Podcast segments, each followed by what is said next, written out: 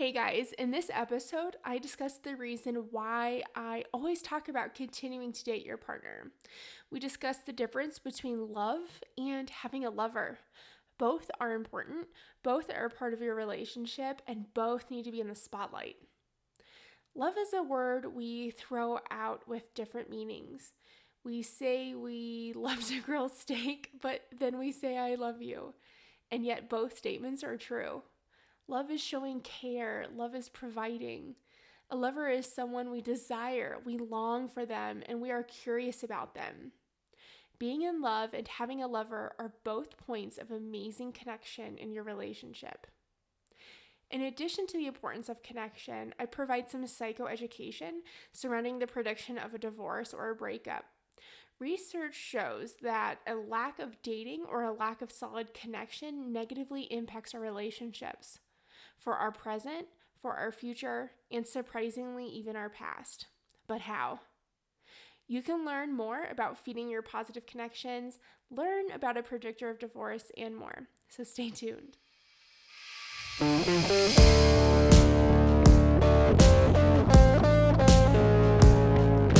You are tuned in to the Couples Workshop podcast, where we focus on actionable tools that you can start applying to your relationship.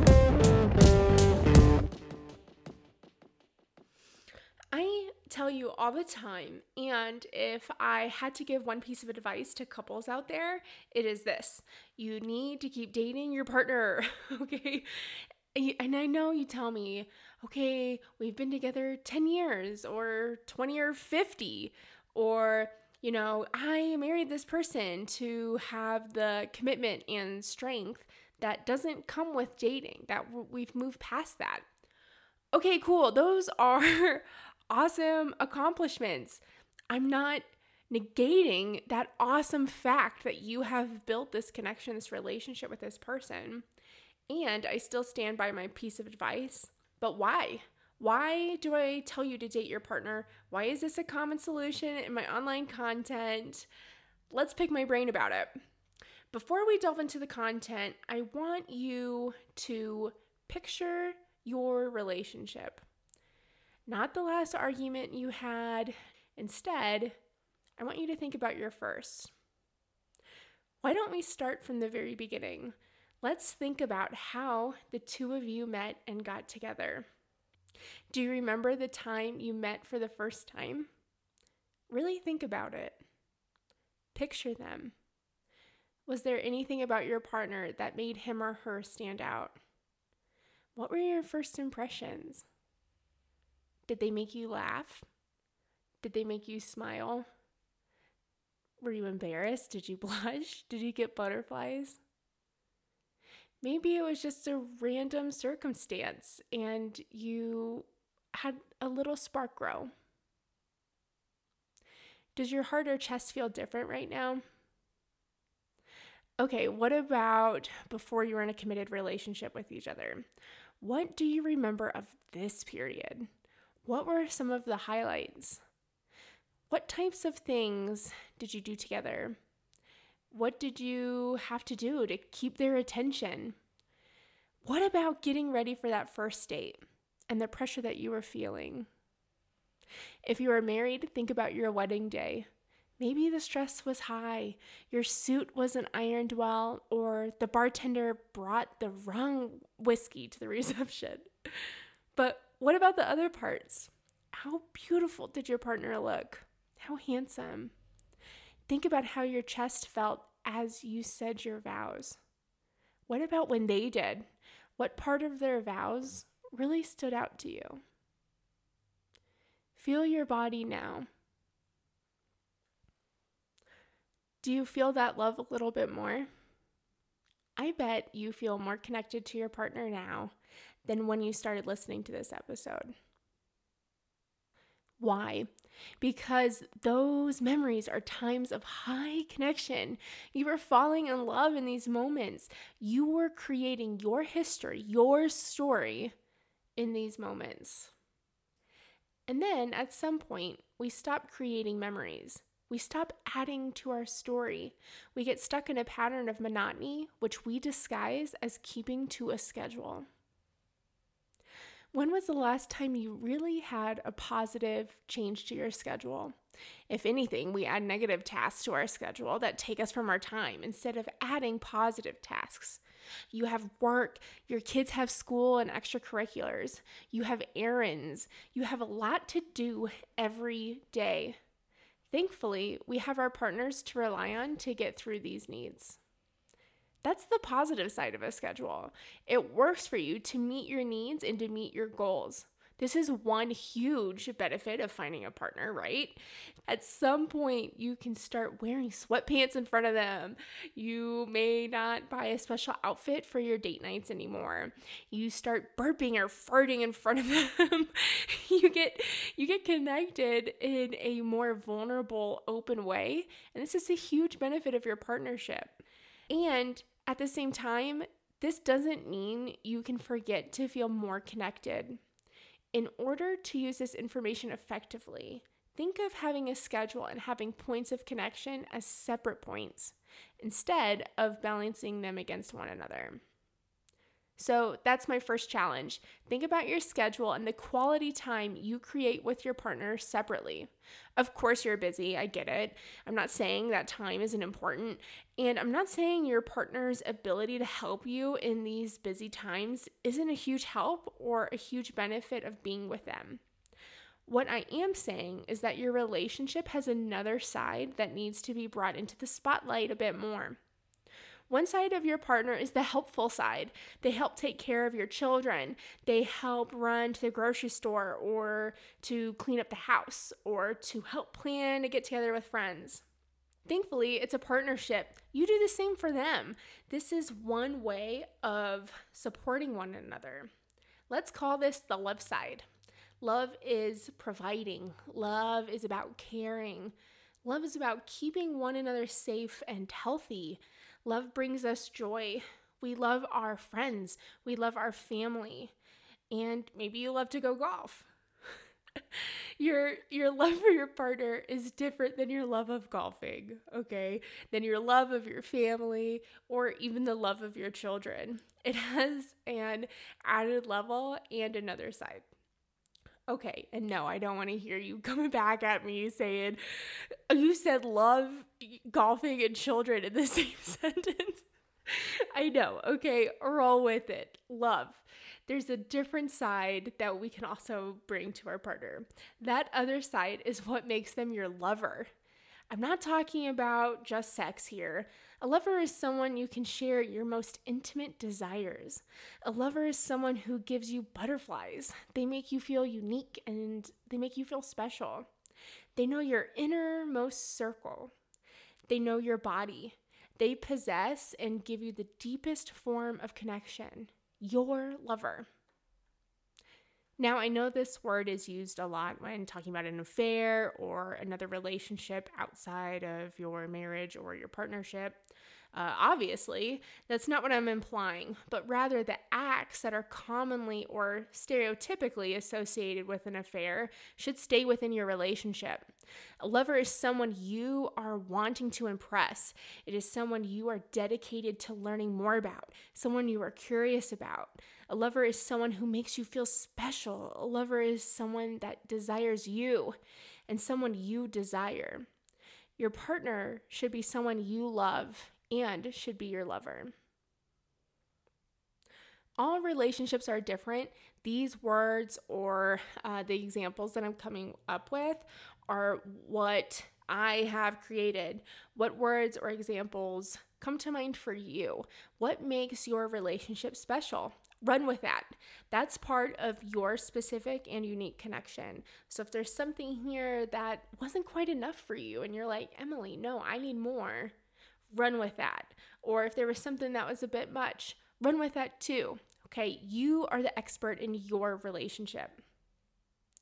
So, coming back, we need to keep dating our partner because that's the foundation of love.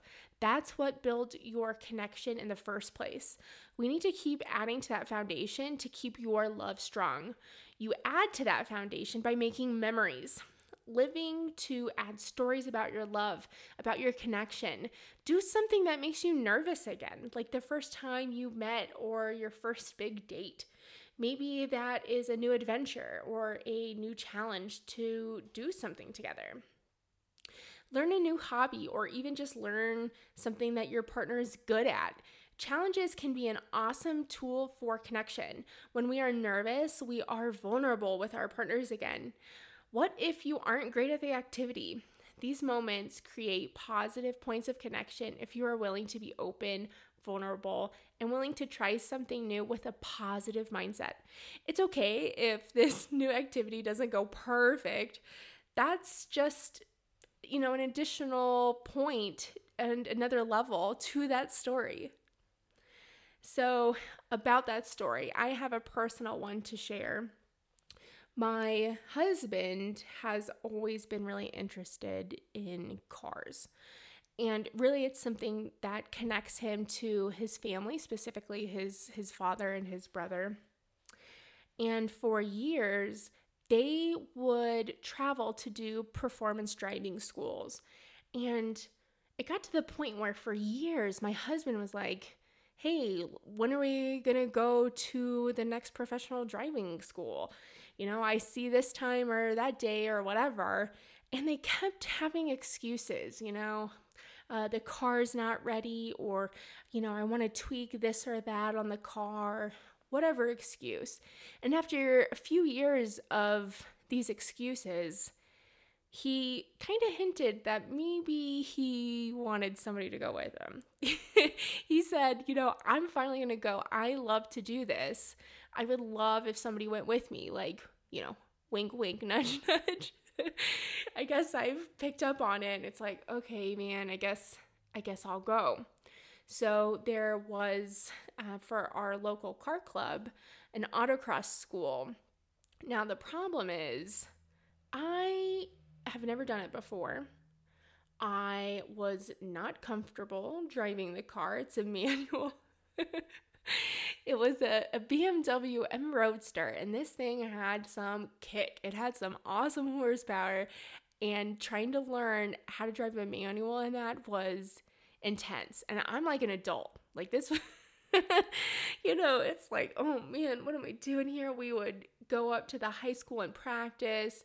And I had two weeks to try to learn how to drive this car. So when I go to this car club race, I actually somewhat don't embarrass myself. Okay. now, the first day, I was a nervous wreck. I was, I kept thinking, I can't believe I'm doing this. I'm gonna make like a fool of myself. I'm thinking the worst.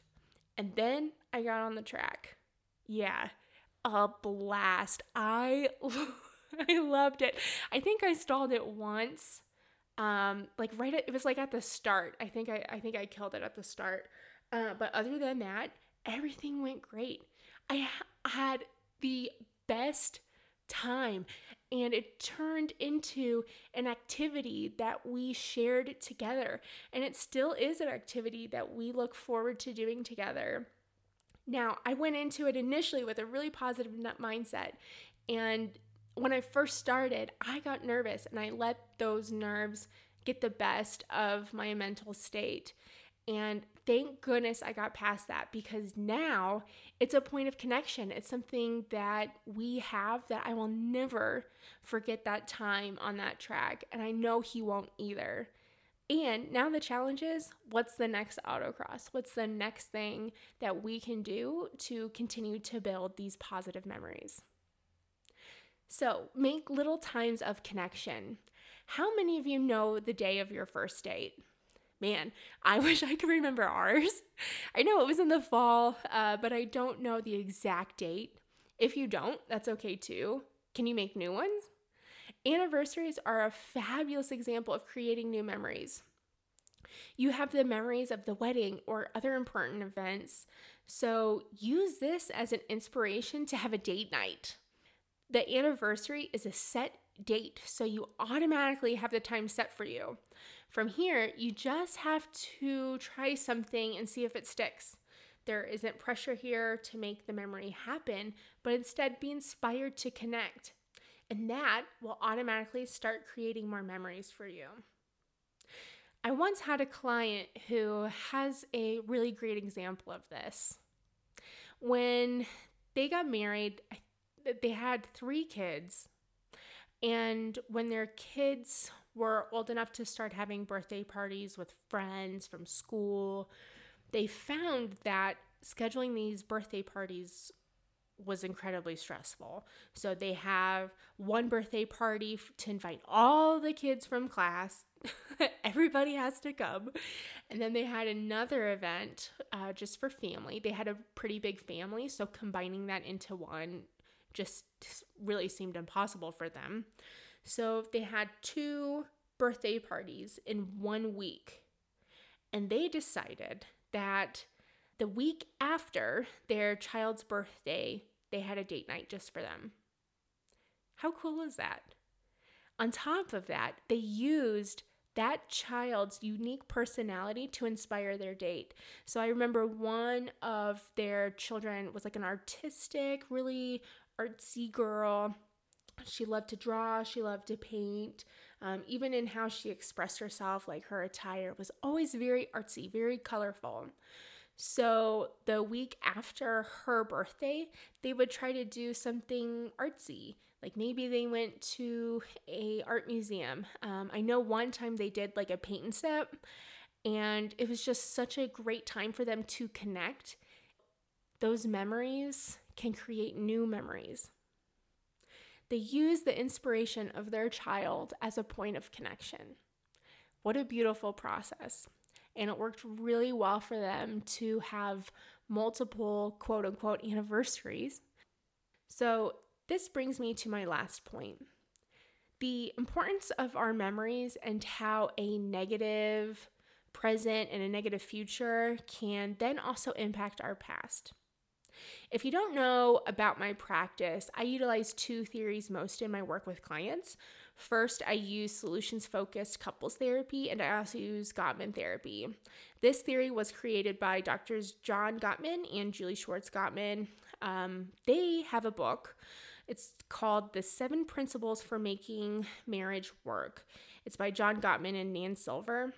In this book, they discuss some research from their Love Lab. This research has helped them understand the likelihood of success in marriage and the prediction of divorce. One predictor of divorce are bad memories. In completing this research, they found that couples who are experiencing negative emotions or thoughts in the relationship get to the point where they rewrite their past. They change their positive memories to negative ones. Or, in another way, they put a negative lens on their relationship's past. From this information, we can learn the importance of connection, the importance of positive interactions often, as well as being mindful of how our present can change our previous happy memories. Instead of talking about how meaningful your vows were, your partner might focus on that horrible bartender or how terrible the whole event was to plan. Continuing to build on your connections and create positive new memories helps maintain those positive memories from the past. Do this in hopes of decreasing one of the predictors of divorce or separation. Your relationship isn't over until you say it's over. So even if you can relate to this last point I discussed, you're still here. You're still with your partner. Reconnecting takes work. Really, it takes hard work, but you can do it. Continue searching for the right tools that work for you, and you can get there. All in all, you fell in love with your partner and you still want to feel in love. You want to feel that longing. You want to feel that drive. You need that desire and you need to be desired. This comes when you continue to feed it. If you starve this aspect of your relationship, we are people and people are resilient. We learn to live and maintain a life that we don't want. If you want that passion, you have to feed it. Give your relationship that fire. Light that damn match. Go on a date. Go pick up your favorite wine. Go back to uh, the first place of your first date or go all out and do a vow renewal. Keep feeding that love. keep feeding your lover, and keep connecting to help your relationship thrive in recording this episode, I'm inspired too. I'm inspired to connect with my husband in a unique way. We met when we were young. Maybe I can use that for some inspiration. What about you? What about your past inspires your fire and your passion now? Push to be inspired, and I bet it will push your partner to do the same. We'll talk soon, guys.